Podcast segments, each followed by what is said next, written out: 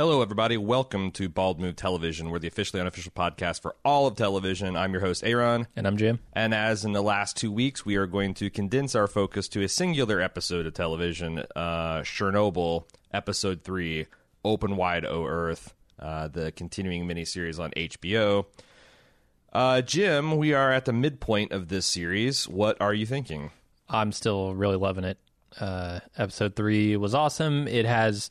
it introduces maybe the first minor criticism I have of this entire series so far, okay. But everything else was really good. I, as much as we saw sort of the horror of these people being burned in the initial aftermath of the explosion, it was even more devastating to see the after effects of it.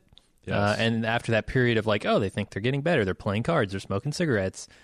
And then some just truly horrific effects work. Yeah. Just blew me away. Yeah, and you don't have to look too hard to find actual pictures of these people and the results and just to kind of compare between the special effects and reality. But, you know, it's when we talked about this show, I said, you know, actually knowing about the effects of radiation is somewhat of a spoiler, because if you knew that... I mean, I knew it, so it's a different way of watching, but because I was pretty sure that all the first responders that were like right there in the view of the burning graphite, they were all dead men. Yeah. But the particular cruel phase of this massive dose of radiation, the walking ghost phase, where by all intents and purposes, you're fine, you're recovering from the initial effects of the radiation damage, but you can't regrow bone marrow. You can't regrow stomach linings. You can't regrow basal skin cells. All the other places where your cells are rapidly developing, and you're eventually going to die, and die in particularly horrible ways. Like, some of the shit I've read in this extended Chernobyl stuff that I've been reading is just crazy. Like a man standing up, and the skin of his legs fall off like a whole pair of pants. Mm-hmm. It's just like something out of a fucking horror movie, and not if you didn't know that, you were right in for the ride with the firefighter's wife, Luda. Like, she's making all these heroic sacrifices, being very brave, and seeing her husband transform into a monster, and there for the whole ride. But she's also probably dooming her unborn child, or. Yeah, you know, and there's a lot of really great things, I think, that you're supposed to think of, and we can talk about when we get to those scenes, but I thought it was great. I'm curious to see what your criticism is, because I have a minor one as well. Mm-hmm. But yeah, I'm loving it. I'm also loving a discussion we got going in our feedback section about broader kind of, political and economic things, comparing the United States to Soviet Union, which we'll get to in the feedback section. Any other thing you want to say in preamble, or? Yeah, I think so. Kind of the other side of the coin in regards to like knowing or not knowing what the effects of the radiation are is like the doctor, or actually the nuclear scientist, because she's in there knowing exactly what's going to happen to these people. Jared Harris can tell you detail minute by minute what's going to happen to these people. Mm-hmm. And so if you do know, you're kind of in their heads, and you're going, oh no, this is going to get way worse for everybody. And if you don't know, you're in Luda's head, and it's all like there's sort of a dish for everyone's tastes here. Yeah. And I really like it. Yeah, you're right. Like, every time that, like, a Soviet politician wants to, like, declare victory, you can see in Jared Harris is like, oh, God. Yeah. Like, if I every time he gets in front of this board and makes a talk, he's, like, walking this knife's edge between having people, like, tune him out because the numbers he's talking about are too... catastrophic to, and the odds, like, you know, when you get to 50-50, you're going to have a 4-megaton explosion that's going to radiate and kill half of Eastern Europe. Mm-hmm. Oh, shit. But when you start getting the, like, 50-50 chance of contaminating groundwater, which might, and every time he equivocates, which he should as a scientist, you should get these people, he's scared about what's going to happen. And he's also, if he overplays it, then maybe people die that don't need to. Like, mm-hmm. You're right. Knowing the stuff puts you in the one headspace, not knowing puts it in the other. It works both ways. Yeah. Shall we get into the episode then? Yeah, let's do it. Before we talk about the episode proper, I just want to tell you what's going on real quick here at baldmove.com this week. Last Bald Move TV, we caught up on Catch 22, Hulu's, Amazon rather's Fleabag, which is really, really good comedy. And then we also talked a bunch of Muhammad Ali, What's His Name, which is a new documentary from HBO. And this Friday, we're looking at the new Netflix film, The Perfection, starring Allison Williams and Logan Browning. Bald Movies, we've been going bananas the last few weeks. We've seen Avengers Endgame. This week, we saw John Wick, Wick 3 and have a review. We'll also, this Thursday, be looking at Disney's live-action adaptation of Aladdin. So be sure to go to the Bald Movies TV feed and to the Bald Movies feed. You can find both of those on your favorite podcast app by searching for Bald Movies or Bald Move TV. Okay. The scuba guys turn out okay. They were able to have, I guess, one of those types of flashlights that you either wind up, or this one, it looks like you squeeze to generate a charge. And they were able to find the valves that they needed and turn them. This is my one complaint. Okay, me too. They played it last episode like this was equipment that was failing on them. They were panicking. They didn't know what the fuck to do. Right. Turns out they had flashlights that they just needed to charge. And yeah. I can't believe that these people didn't know that going in. Right. And so the idea that they would panic at their lights going out is silly to me. Yeah, they made it into a false cliffhanger, essentially. And I think if you wanted to play it that way, the way to do it would be just to have these guys wading into the darkness with the Geiger counters increasing, and then don't do all the frantic. Like, you save that for the next episode. And I think that they kind of knew this was dirty dealing or kind of anticlimactic, because what they did is the divers are almost an afterthought. They cut out to the outside where Shcherbina and Legasov are debating about shit. Is it possible it's been a long time? Has the water killed them? Yeah, it could be. Well, what do we do then? Like, and I like how Legasov doesn't even bother to answer, because what do? Do you wait 6 hours and send in 3 more guys? Do you send in 10 more guys? Do you? I mean, yeah. Build a robot? Do you start like what is it? And by keeping it the tension between the people that have no way of knowing, like these guys are on the far side of the moon, and you don't know if the thing that they're doing to save Earth is working or not. That's where the tension lied, and they spent most of the time there. But party foul for building a false climax we didn't need to. So that's what I had my problem with as well. When they come out, I really love the congratulatory scene. Handing them like a bottle of vodka or whatever it is, and it felt like, they had done their job and they were being as rewarded as they could be as people who were most likely doomed to die. Yes. It's a bittersweet kind of thing. Yeah. So I don't know what else you want to talk about. I thought that maybe we could talk about the crisis du jour, because we have averted the killing half of Europe catastrophe. Now what it seems like we're trying to avert is this lava, because there's a scene where this general that we like has given an update on the radiation and says, like, the radiation among these 2 bands is dropping, but there's a spike in this other type of radiation, which the physicist is able to deduce, that's because that's part of the casing of these fuel rods, and that means that the meltdown has begun. So what he's talking about is this uranium has been a solid metal encased in these, various protective casings, but it's still a metal. It's getting hotter and hotter and hotter because of red, but it's still, a solid metal. And now it's gotten so hot that it's starting to melt. It's starting to turn into that lava that they talked about last episode and starting to flow.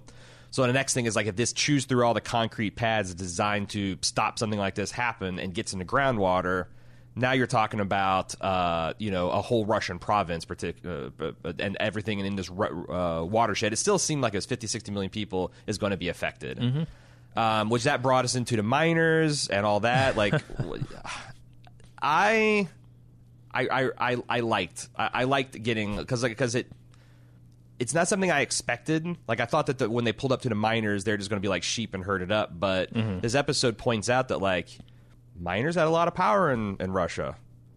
Yeah, so I understand it now. I at risk of the police busting in and arresting me, I'm going to say I love the miners.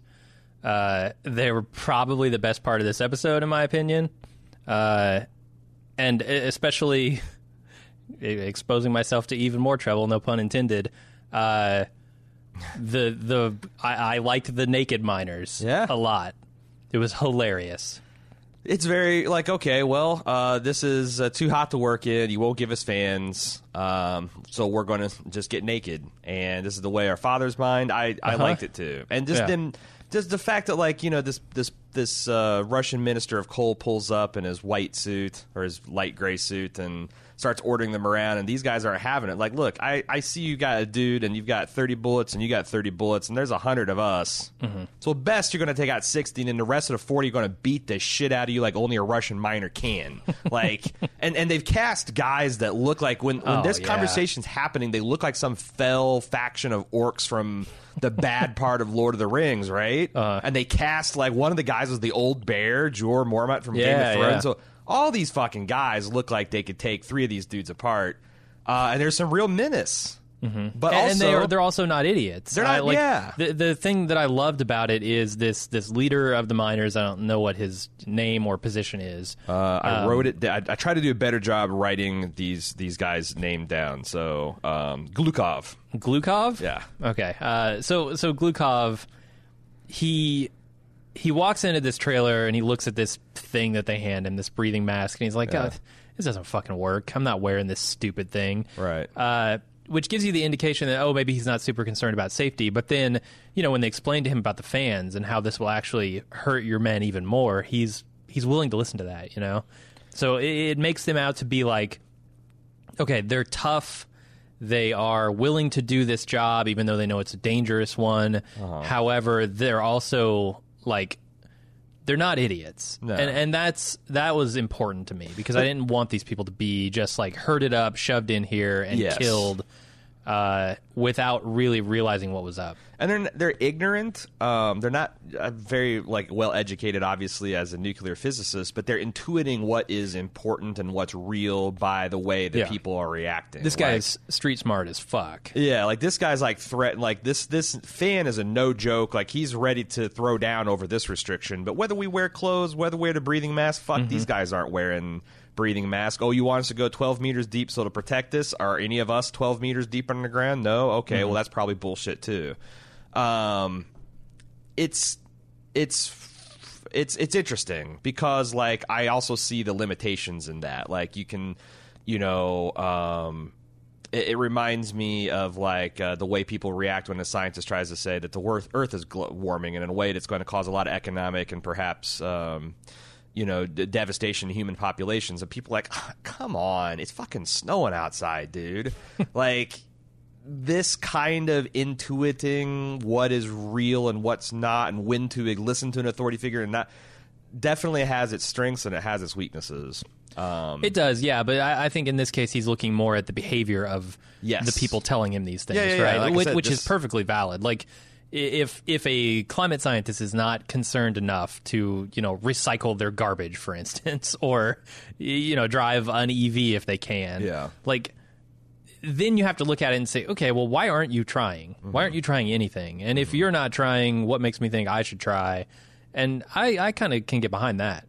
Yeah, but even then, that's like, you know, if the climate scientist says there's no point in me driving an electric vehicle when, you know, there's 360 million people that are not, and also the world's 10 largest companies put up 55% of pollution, like, you could still be, whatever, you fucking hypocrite, but they're right, you know? Like, that's what I'm saying. Like, I think it's interesting in the context of this other political, sociological conversation we're having, where people are, and this is happening in lots of coverage of the show, they're also comparing, like, oh, shit, could this happen here? If this happened here, how would it look? I'm just saying that, like, what am I trying to say? I guess I'm trying to say, before we blow the miners too much for having healthy skepticism for their corrupt authority and a scant look at what an authority figure would tell them about radiation, let's also keep in mind how that can bite us in the ass in a society. I agree. There are limitations to intuition. And almost any way you can organize or set up a human society. Having said that, Glukhov, he's a fucking boss, and I can't wait to see him and all. It's so funny because when HBO is doing the whole thing of, like, rated MA for, you know, strong language, drinking, something, nudity, and, like, adult situations, nudity, I'm like, huh. What kind of nudity? And I didn't expect to see 100 mining dong. No, but it was really funny to see. It was, and it's just like it's also like the only even potential grim chuckle you could get out of thing. Maybe that and Shcherbina like giving Jared Harris's character Legasov a backhanded compliment about being a naive idiot. Mm-hmm. It's like shit. Well, you just called the KGB head out, but you say came across as a fool, so he's probably not going to have you killed. So the other half of this, you know, the solution, I guess, to this problem that we now have about the groundwater is to dig under and install a heat exchanger, is what they call it. That's going to require all of the liquid nitrogen in the Soviet Union. That seems like a big ask, but you know, it's a big problem, right? So. That is kind of... Can you explain, like, the operation of a heat exchanger at all? Because as I understand it, it's simply a thing to wick away the heat from the concrete pad so the concrete doesn't melt through. Mm-hmm. And then I assume cool it down with the liquid nitrogen somehow, but I'm not... They don't make it super clear, and I don't know that they need to. Yeah. I was just curious. I mean, I honestly don't know what the difference between, like, a heat exchanger versus an air conditioner versus a heat pump, but all these devices essentially... work by either taking like a thermal gradient and using that to do work and pump like heat from one thing and make it cold in another area and make something that's cold that's hot in the other, or it uses evaporation, which is about the best way we can ever cool things to actually bleed heat away and cool things down. And it sounds like what they're doing is going to use this liquid nitrogen super cold, pump it down there, and then it warms the... I don't know. And then it's going to come back and be re-refrigerated. Mm-hmm. But the whole idea is, you can't let this... you're going to chill the concrete, so it will chill the uranium, so hopefully it will stop corrosively eating through. Yeah. Or not corrosive, it's burning. It's just like lava. It's just melting the concrete. Yeah, it's burning right like a lava would make a tunnel in the side of a mountain. It's doing that through this thick industrial concrete. Mm-hmm. So I also thought this was an interesting way to bring up the long dark night of the soul that Legasov is stuck in, and bringing in Comrade Khomyuk, his this amalgam of all essentially Russian scientists that are going, and you can kind of feel that amalgam at work, that she's like one person interviewing all these people, and she's catching flaws in reactor design, and she's got blueprints of this, and it feels very like, but it works. And they have this conversation after her arrest where she wants to give up because she's like, Jesus Christ, I'm trying to do my job. This political stunt, which frustratingly lasts just long enough for these men to die, that she's the only ones that knew what happened in his room, and they're dying. Mm-hmm. I thought it was really interesting about the kind of, it reminded me a lot of who is the foul mouth grandma on The Expanse? Avasarala. Avasarala, where she says, when you realize you're the adult in the room, like, you lose the ability to, like, fuck off. Like, if you're the only adult in a room full of children, then it's a shirking of your responsibility to give up in that situation. And Legasov, for better or worse, sees himself as the one thing that's tethering these people that just want to slap themselves on the back, pretend this is over, and go to sleep on a problem that's going to last 50, 60, 100, thousands of years. And he can't. Like, even though it's not fair for him to be the one saying 50-50 odds, let's kill these 100 dudes to save potentially 50 million, he's the only one that can. Yeah. And, like, you just feel the weight and the burden. And even, like, Shcherbina, like, I think it feels like that he's just as frustrated with some of the things that's happened as Legasov, but he's a little bit maybe more aware of the actual political limitations. That like they can almost transcend physical, physics-based realities. Yeah, they do a pretty good job too of sort of juxtaposing the numbers versus like the individual pain here, because like all this time while they're mining and trying to fix this problem that's going to kill 50, 60 million people potentially if it gets in the groundwater, they've also got this thread going on where, like you said, the scientist is interviewing these people who are dying horrifically, absolutely brutal deaths. And you know that, okay, every person he sends in there is not going to die this way, but every person he sends in there is more likely to die in more pain than they could have, right? Yeah. And so they set up this nice tension between, like, how many people do I feel comfortable killing in potentially brutal ways, like sending these people into this water? I'm sure that's going to fucking destroy them in order to save 50, 60 million people, you know? The numbers versus the immediate individual horror. Yeah. I think they do a really good job telling that story. And the fundamental unfairness, like these two guys that took accountability for their actions and they went in the water. Turns out they did a lot of damage and they're dying horribly. Mm-hmm. But they are the ones that will tell the truth about the situation. And this Dyatlov, which seems like he might be surviving. Like it seems he was the guy who was in denial the entire time. He spent a lot of time deep underground with those other in the control room, apparatchik guys, and never went into the water, never looked at the reactor himself. He might actually survive. In fact, I think we know that. In the first episode, they talked about how he's sentenced to 10 years in prison. Yeah, yeah. But this fucker who's going to live is going to be maximally uncooperative. Mm-hmm. And it's just it's just like I said, it's a fundamental unfairness. It's this division of blame. Like, these guys are going to get the disproportionate share of it. They got they're going to live these. Now, I'm actually somewhat shocked that the idea of euthanasia wasn't talked about, because I can't imagine not wanting to die. Why? Like Jared Harris. Like, once you get to this, he stated, like, once you get to the phase where your veins are no longer capable of pumping morphine into your brain, what the fuck? Yeah, it's over. Just kill me. Yeah, I want none of that. Yeah, there's no way I can be brought back. In fact, the people giving me palliative care are putting their lives at risk for. Mm-hmm. I was kind of shocked that there was not any mention of that, because just the worst way to die. Yeah, dump me in a lead casket and bury me under concrete. Like, do that well before I get to the phase where my eyes turn inside out and I can't see and I'm screaming in pain. I thought that's such a great, where, like, in one single episode, she goes to her husband and he's burnt, but he's playing cards with the boys and he's fine and they're joking about stuff, and then he gets progressively worse, and then like 2 days later he's dead and they're welding him in this zinc coffin and buried in concrete. Like, how unreal that must have felt to that woman. Mm-hmm. And it's so, like, how do you come to grips with this mass grave with metal coffins? Like, how bizarre that must have been to see and to feel. Like, it's something out of a science fiction movie or a horror movie. Yeah. I thought they did a really good job. And now this Ludmila, the Vasily's wife, I mentioned this last week, but she's one of the ones that is in this kind of oral history voices of Chernobyl. And I read, like, her account, like the actual factual account of, like, you know, her word for word description of what happened. And it looks like that they've maybe blended some characters together or given some things from the, like, because there's several firefighters' wives and maybe they merged in the one. But a lot of stuff is just right out of, like, her memoirs. And I stopped. I didn't, because I honestly don't know what's going to happen to their unborn child. Mm-hmm. And I'm trying to, like, not spoil myself that way, but.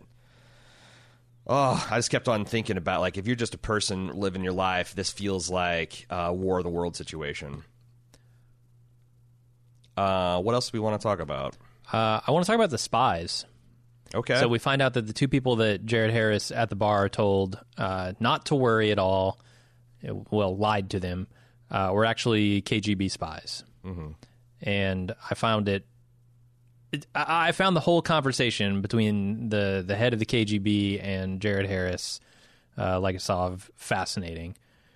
Right down to the idea that, you know, Reagan was not the originator of this verify or trust but verify saying. That blew my mind. In fact, when I watched that, I earmarked to look that up, because I thought they're making bullshit. I thought they're making a point of, like, this is so 1984 that they're taking credit for something the American president said, and like this is a big lie that they're telling just to test, like, if Jared Harris would be local actually. But no, fuck me, I'm a victim of my own propaganda. I thought Ronald Reagan invented that term. Huh. Okay. So I did not know that was actually an old Russian proverb that Reagan was using against him. Yeah. So what did you think about, because I'm trying to think of, like, the KGB, and, you know, you and I watched last year The Lives of Others, which is this really chilling look at, like, East German whatever their state police, I forget what it was called, and their like widespread pervasive intelligence apparatus. And I'm trying to think of, like, you know, obviously this is a bad, this seems very bad and offensive to a free thinking individual, but I'm wondering, like, you know, like when I look at and increased calls for transparency and accountability of government, that's obviously the impulse that led to this organization being created. Like, oh, this isn't spying. This is a circle of accountability. I'm being watched. You're being watched. They're being watched. We're all watching everybody. So if there's a problem, then, you know, it can be addressed. And that seems like there's the tension. And is all society have like this axis where it's like there's a healthy, everything that you can do, there's a healthy balance that's somewhere in the middle, or maybe it's at the 25% mark, it's 75%, but at both ends, it's like fucking crazy. Yeah. Because, yes, I think our government needs more accountability and transparency, and for us to do better jobs of using the accountability and transparency that we've got set up, but I also don't want to be spied on all the time by the government, but I also simultaneously am aware that that's the reality I'm living in. Like, that's what Edward Snowden told us. That, like, maybe they're not listening, but they're recording to everything. And if they ever want to drill down on anything, my innermost thoughts in the last God knows how long, all they got to do is flip a switch, punch in a number.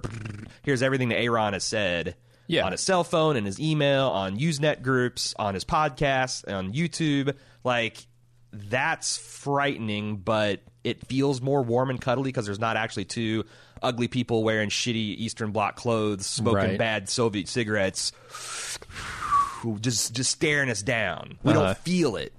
Yeah, no, and it also has to do with sort of which direction the information is flowing, I think, right? Because the transparency that we're looking for is transparency of the government to the public. Right. I think the transparency that they were looking for is the public to the government, right? Yeah. They were very much collecting that data the same way that we are now. Yeah.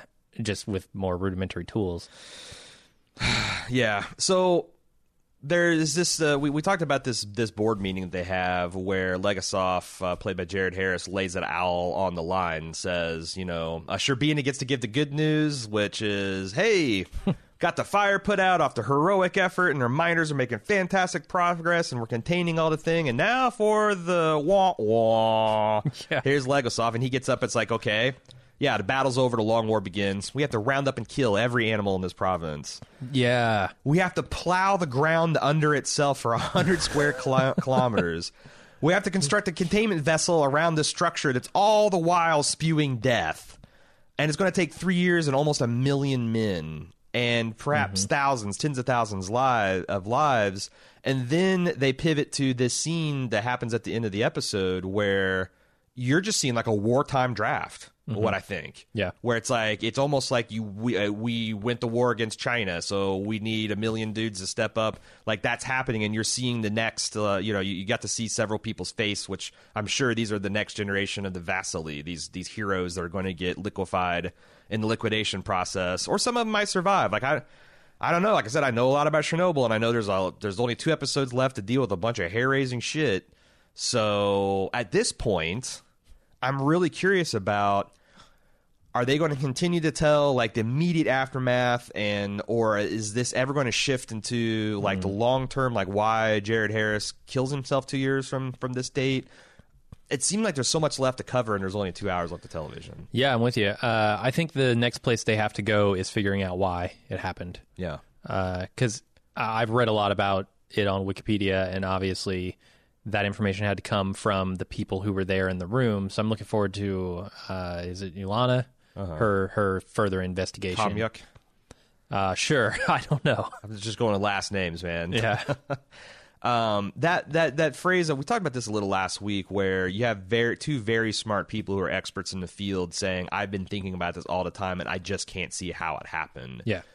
That's what's really terrifying about nuclear power, right? And I don't know why it's uniquely terrifying, because like I'm sure there's similar shitty safety standards in any coal or gas-fired plant, or, you know, obviously, you know, deep ocean drilling has problems, and pipelines through wilderness has problems, and why those don't seem as dangerous as this. But like, it's so frightening to have these people like, hey, we've thought of everything, and Jesus fucking Christ, this shouldn't be possible, and an entire continent is in the fucking balance. Like, goddamn.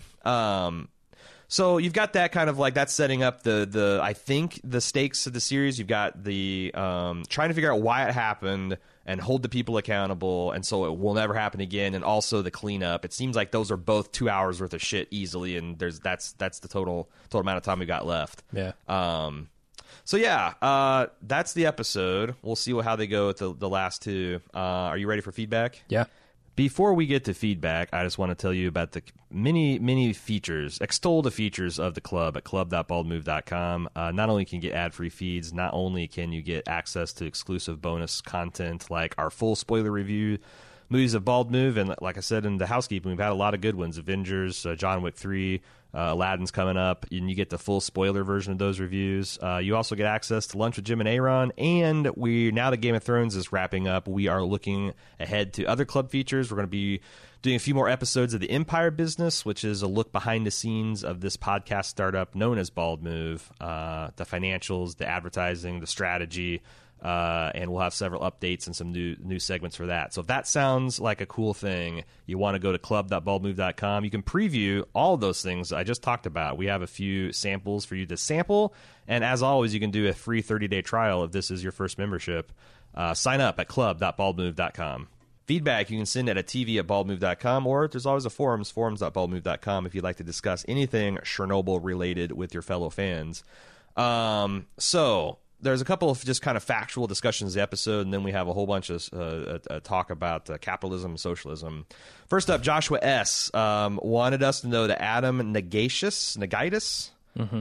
Who plays the Doom firefighter Vasily, also played Cornelius Hickey on The Terror.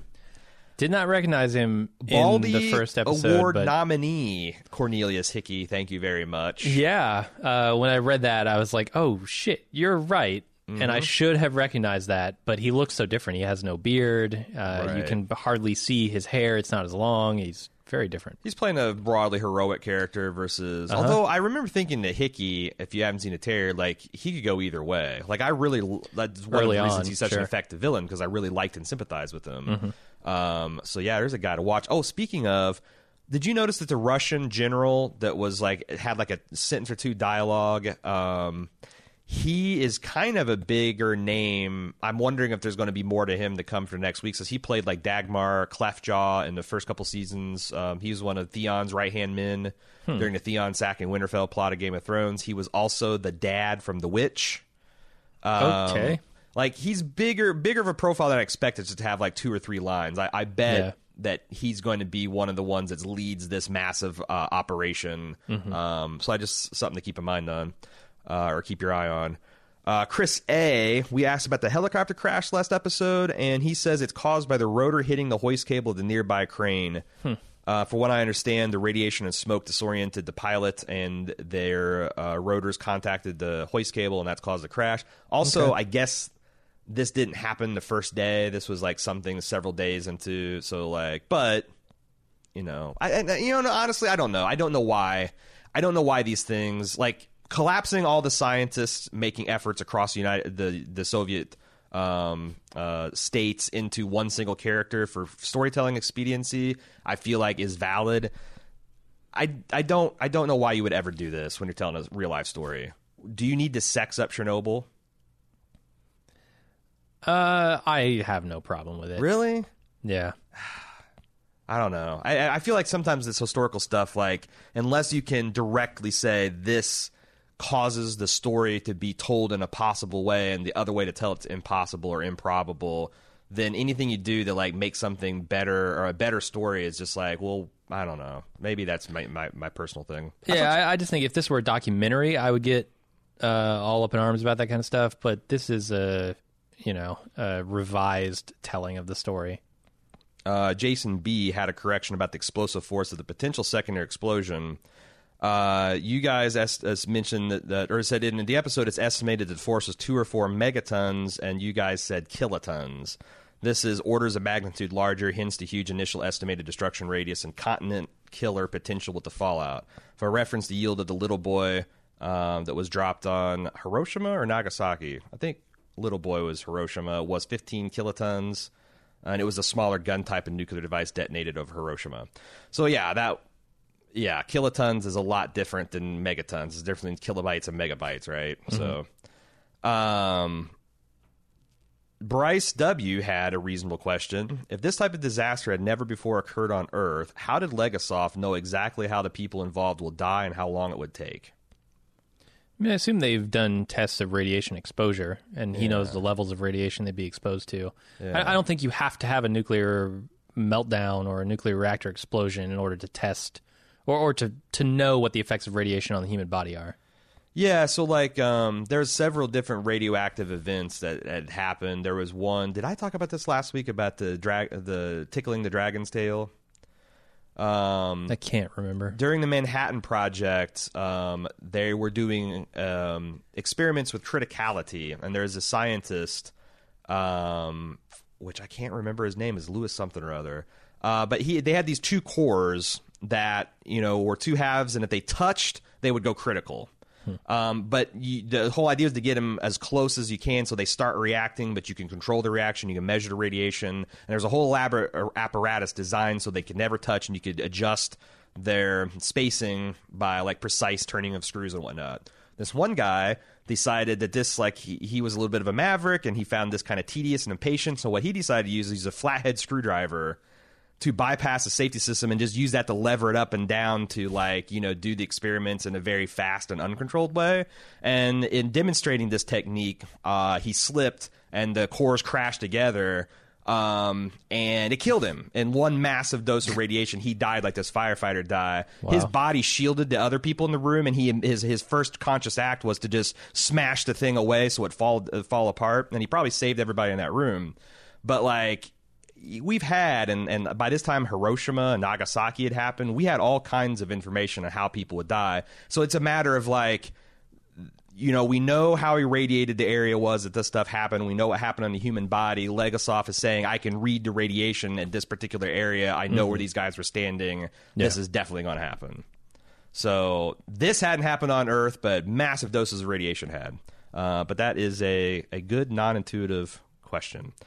Joanna F. All right, we're going to start getting to the politics stuff. Are you ready, Jim? No, but okay. Before we start, I just want to put my cards on the table. And when I'm pushing back against a lot of reflexive anti-Soviet sentiment, it's because I have recently started looking into different ways to organize political, and I have not reached any definitive conclusion. I'm not prepared to say that for sure one way is better than the other. It seems like where I'm at, there needs to be a blend of capitalism and socialist policies to maximize the welfare of a population and its economic engine, okay? But I've also become aware that I've grown up in a country that had a very effective propaganda machine against their enemy, just like the Soviet Union had a very effective propaganda arm against the United States, okay? And I found that a lot of the stuff that I have reflexively thought about, Soviet doctrine and Eastern Bloc doctrine was exaggerated or wrong, or we maximize the failures of that society and minimize of our own. For example, a lot of people can tell you about the Holodomor crisis where Stalin essentially starved the Ukraine, but these same people could not articulate how Churchill's policy in India caused the Bengal famine that killed millions of people. And if you'd asked, like, the Indians, would you want to trade places with the Ukraine, or the Ukrainians, would you want to trade places with the Indians, like, would they give a shit? And if you can articulate the problems of the society that caused the one disaster, but you can't identify the different causes that caused a very similar disaster in your own society, then are you really trying to find the best solutions? Are you trying to shore up your society as best as you can? Or are you just talking shit? You look at this pervasive spying, the KGB, and you contrast it with, like, the stuff we know that got leaked out about the different NSA and CIA spying on American citizens. If you look at what the FBI did with civil rights leaders in the 1960s, you look at the callous way that people... that the Soviet Union treated their citizens, but you don't know anything about the Tuskegee Airmen experiments or, MK Ultra experiments, the times where United States experimented or allowed terrible experiments to happen on people without their knowledge and sometimes very vulnerable populations. I'm just saying, I'm trying to get at an accurate understanding of the world. I don't have all the answers. I'm just saying that, like, it annoys me when people can tell you about all the evils of the Soviet Union, but they can't tell you the evils that their own country and allied countries have done, you know? That's so I just want to have that little preamble before we dive into this. First up, Joanne F. Hey, guys, I'm a longtime listener and a club member. I was born and raised in Poland, and until 1989, communist Poland. I was 9 years old when Chernobyl happened. I don't remember a lot from that time except grown-ups talking about a nuclear explosion, that we were given something awful to drink at school. Iodine and tablet didn't exist in Poland at the time. Lugal liquid, an iodine preparation, was distributed to everyone under 17 as a precaution against their thyroid being damaged. It was brown and horrible in taste. Some sarcastically called it Russian Coca-Cola, because we did not get to know the real Coca-Cola until the 1990s. My parents told me later on that the Soviet informed Poland about the explosion, but insisted there was no danger. Polish governments decided to distribute the legal liquid against Soviet advice. Free Radio Europa, the U.S. government-funded initiative during Cold War, was broadcasting to USSR and Soviet satellite countries all the news that was unknown or forbidden to speak of in the communist world. Free Europa was regularly jammed by security police, but somehow everyone is listening to it. Therefore, everyone knew what happened to Chernobyl, and the decision to distribute the liquid was influenced by that information. As is often shown in American movies, everyone always remembers where they were when 9/11 happened or when JFK was assassinated, and a lot of people in the old Soviet bloc remember where they were when Chernobyl happened. You often speak during the podcast about different cultures of Soviet people and somehow admiring the society for their efforts and bravery. Please remember that almost every decision made by individuals was dictated by fear. Every request by people in power had an unspoken threat, like, I will throw you out of this helicopter. The Soviet system was a totalitarian one full of human misery, corruption, and crime. While you admire a swift evacuation of 50,000 people from Pripyat by 1,000 buses from Kiev, I strongly believe that if it was possible to hide the truth about the explosion, they would have the city sealed and let them all die so no one would know. Since the world found out, there was no other choice. I mean, this is a super valuable perspective, Joanna. And I take it very seriously. But I also, you know, I have a problem with, like, the statement particular that every decision made by individuals is dictated by fear, every request by people of power an unspoken threat, because unless they're just making shit up, that has not been the case of what I've seen. Yeah, I mean, the show is trying to portray it in some other light. Yes. And I don't know how valid their interpretation is versus yours. And I also, like, I think it's also hard to judge, like, if the people on top had accurate information about how bad this disaster would be, would they have still acted the same? I mean, obviously, the Soviet Union is going to try to keep this secret from the world at all costs. Mm-hmm. And that's just part of their fucking, you know, cultural dysfunction. Just like Americans, we have our cultural dysfunctions and whatnot. And that's all I'm asking when we're talking about this is, instead of being very smug about how, like, oh, look at these fucking Soviets, look how fucked up their shit is, that can never happen in America, how much of what happened in this was because of Soviet doctrine and propaganda and teachings, and how much of it is just human nature enabled by those things, and what particular parts of our culture could enable similar dysfunction? It's all I'm asking, because obviously I don't want to live in a Stalinist society. I don't want to live in an East German society as portrayed in The Lives of Others. That's not anywhere near what I'm going for. Chris J., I do think there are real considerations to the idea that there was extreme harms that came from Chernobyl because of the singular control over the economy, nuclear, military, industry, and government, and a system where hundreds of millions of people and companies voluntarily exchange goods and services, and the company's providers become experts on their goods and services. I find that simply a better system than a society where a group of people, usually old white men who have no expertise on the areas they're voting on, arbitrarily voting to make decisions on what to do with other industries. Okay. So this is the person that used the BP spill as a way that the American system is superior, and kind of got taken to task last week. It says, I want to try another example. My girlfriend and her family worked on a farm for years, her family for decades. When something goes wrong on the farm, I 100% trust a farmer that knows their land and their goods and crops that will suffer immense repercussions of losing their livelihood, to make the correct decisions on how to respond to catastrophes, rather than a bunch of people in suits hundreds of miles away just voting on what to do, that have no expertise or anything real to lose. It may seem like a real-world example, but I think it serves for all industries. What do you think? There are limits to intuition, and especially when we're dealing with global, potentially global scale issues. You know, a farmer on his farm is one thing. I think a nuclear reactor going critical or exploding may be another. And also, like, I can see lots of examples where a farmer would know how best to maximize the yield they get from their soil, but would do well to listen to climate scientists saying that if we don't change how we're doing things, and part of that is the way we use fertilizers and pesticides and the way we use, pump greenhouse gases into the environment, that's going to cause your farm to be an arid desert in 50 to 100 years. Like, yeah, and to poison the groundwater and for the runoff from it to poison the people in the town next to you. Like, yeah.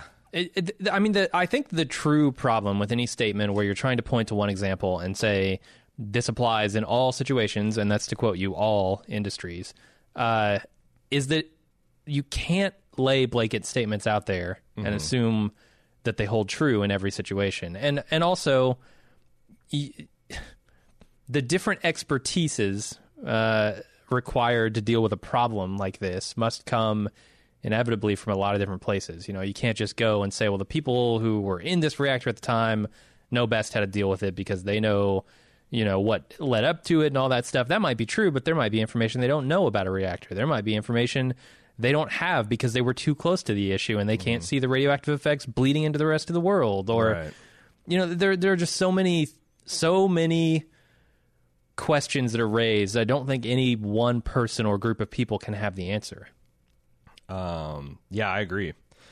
Danny P, you propose an interesting question regarding the roles of socialism versus capitalism or democracy versus communism leading to these catastrophic events. Chernobyl was a man-made disaster that's not unique to the Soviet Union, although there are several factors that led to the meltdown of reactor number 4. One of the most significant factors that led to disaster was the operators in the control room that night, and many workers in Chernobyl's nuclear power plant did not have the minimum level of competence to successfully perform their jobs. Dyatlov failed to follow protocols that were laid out in the operating manuals and created an unstable reactor. Many party workers were party loyalists who were rewarded with high prestige positions, even though they may not have had direct and relevant education and experience for the role they were assigned to. Meritocracy is not nearly as valued as loyalty, and this placed people in positions that they perhaps should not have been in. However, the most significant factor that led to disaster was to cover up the design flaws of the RBMK reactor. These flaws were purposefully covered up so that no one working at the plant was even aware of them. The conflation of these two flaws in that specific cultural context, i.e. loyalty above reality and secrecy, / failure to disclose defects, led to the catastrophic event. And they contrast this with things that happened in Fukushima. Japan is a collective capitalist country that's a private nuclear energy industry, and the Fukushima nuclear plant had 3 reactors melt down in 2011 after a tsunami struck the plant. If you look into this disaster, you'll find reports stating that the Tokyo Electric Power Company could have prevented the power disaster but failed to meet basic safety requirements and subsequently acted out of fear of lawsuits and bad publicity in the aftermath. The Japanese government has been criticized for not doing more to clean up Fukushima and shut down the other existing nuclear power plants in Japan. The power company anticipates that it may take up to 40 years and tens of billions of dollars to remove the nuclear fuel from the 3 reactors, which may bankrupt them. Many think the Japanese government has not acted appropriately to accelerate the cleanup time or to permanently shut down all nuclear reactors in the country because Shinzo Abe is looking for the interest of the power company. The bottom line is that people will do whatever they have to do to preserve their own self-interest no matter what economic or government system they happen to reside in. We have these problems in the U.S. as well because energy companies seek to internalize the profits and externalize the costs.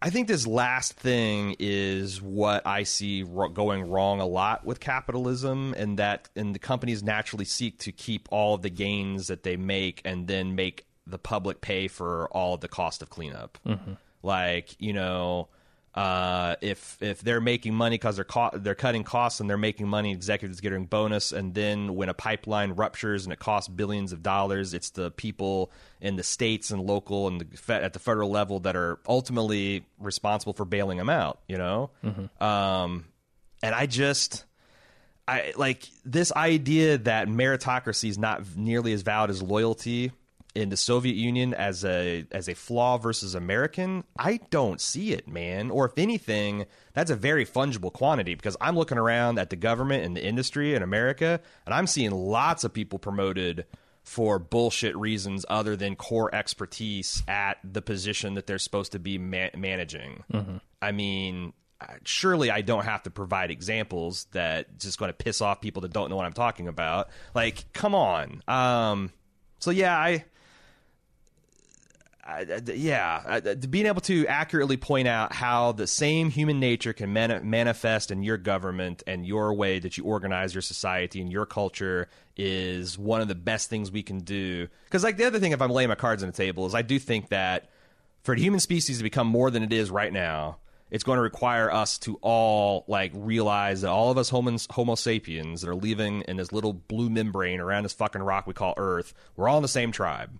And we all have to look out for each other, and we all have strengths and weaknesses, and we need to pull from everybody's strengths and account for everyone's weaknesses. And the only way to do that is to have an accurate understanding of how your own fucking society works. Mm-hmm. Like, it's not good enough to just throw rocks and from your glass house at some other's glass house, right? Like, let's toughen up those fucking windows and maybe replace the rocks with Nerf. I don't know. Joey P says, seems to me the conversation in the last cast is about differences between essentially a controlled economy where everything is state-owned and controlled with no possibility of accountability to the market versus a free market capitalist economy where industry commerce is largely private and the market can punish or reward businesses, which misses the other glaring schism. Communist Russia is not democratic, where the U.S., at least in theory, campaign finance cough, is democratic.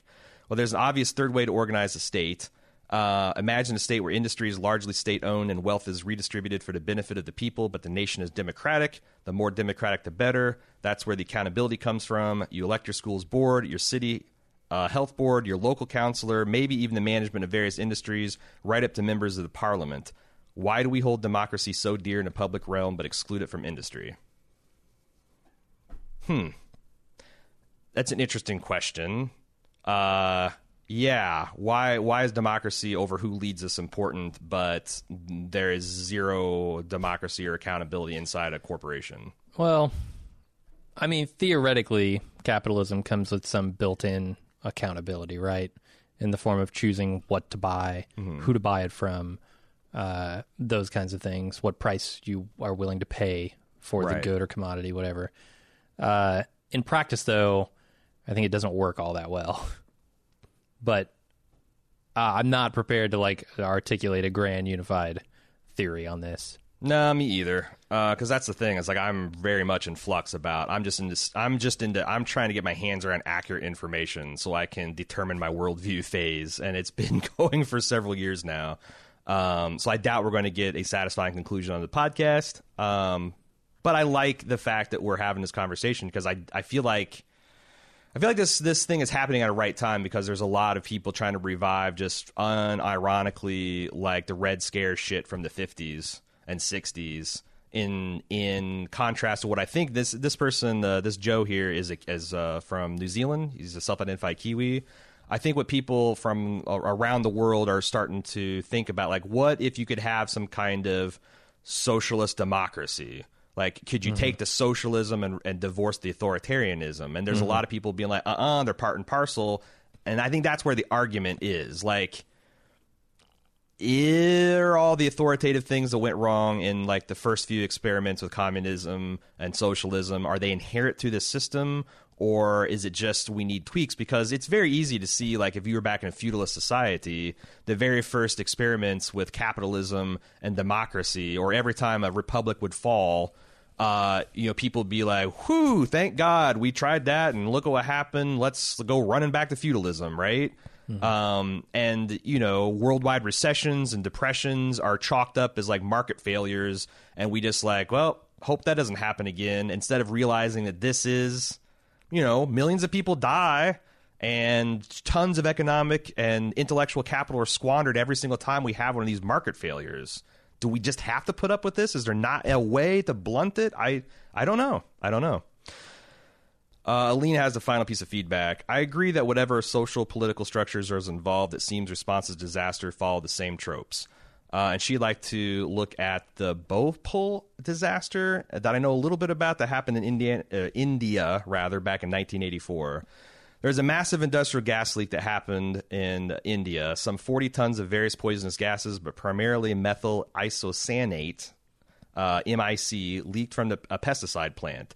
Death from the leaks are estimated in the typical just focus on your labor range of 3,000 to 16,000, with adverse health effects suffered by over 600,000. MIC toxicity was understudied and underreported, studies after the fact kept secret. Now it's a generational disaster with continued contamination of the environment, genetic abnormalities, and birth defects, etc. There's also the usual negligence from authority, corporate and state, secrecy in the aftermath. The only way we could figure out, or they could figure out to get rid of the rest of the MIC, was to restart up the plant and manufacture more pesticide, which caused secondary panic and distrust in the area after the disaster. Downplaying the consequences, telling people that everything other than fish was safe to eat. The ain't our fault impulse. The government says the cause of this was mismanagement by and lack of maintenance, but the corporation says it was deliberate sabotage. Milk? Having read a fascinating analysis of this by a scientist, revealed the tidbit that the UCIL management advised workers to develop resistance against toxic substances by drinking 6 or 7 glasses of milk a day and eating a high-protein diet of fish and eggs. Great. Thanks for the advice. I wonder whether it's reductive to think any political structure would respond better than another. Rather, how can we affect those responses within the various systems we live in? I'm in the UK, and we're fucked here, too. It's not almost always some specific individuals doing what must be done rather than a system responding in a transparent and effective way. There's a very particular type of trust in the state in Soviet times, if not something everyone felt, but a lot of people did. Chernobyl is a betrayal of that built-in resentment. One of the quotes from this oral history of Chernobyl is a person saying, "To God with the rest of the world, but you could at least have told your own the truth." It's a very familial sentiment, and I think it shows that trust is always misplaced, not to mention that opens up a whole other Pandora's box of moral questions. I mean, yeah, Alina, that's kind of what I was thinking, too, that it is reductive to think that like any political structure is going to be ideally suited to handle any crisis, and it's always the human element, the fact that we do seem to see value and sacrifice to save many more of our own kind. And that's the thing that kind of saves us time and time again. And our worst impulses get us in trouble, and our best impulses get us out. How do you design a system that maximizes the best and minimizes the worst? I don't know. But I think there's almost no invalid lines of inquiry that are trying to honestly and open-heartedly answer those questions. So that's all the feedback we got. I'm sure we'll get more. We can have more discussions next week. Maybe we'll get lucky and we'll actually have a nuclear physicist or a fucking professor of economy that actually wants to say something authoritative and definitive rather than us just kind of talking around the cooler. Either way, send that stuff in to tv@baldmove.com. And you can also discuss this on the forums.baldmove.com. That's it for this week. We'll be back for later on the week for more Bald Move TV, and next week for another installment of the Chernobyl saga. Until then, I'm Aaron. And I'm Jim. See ya.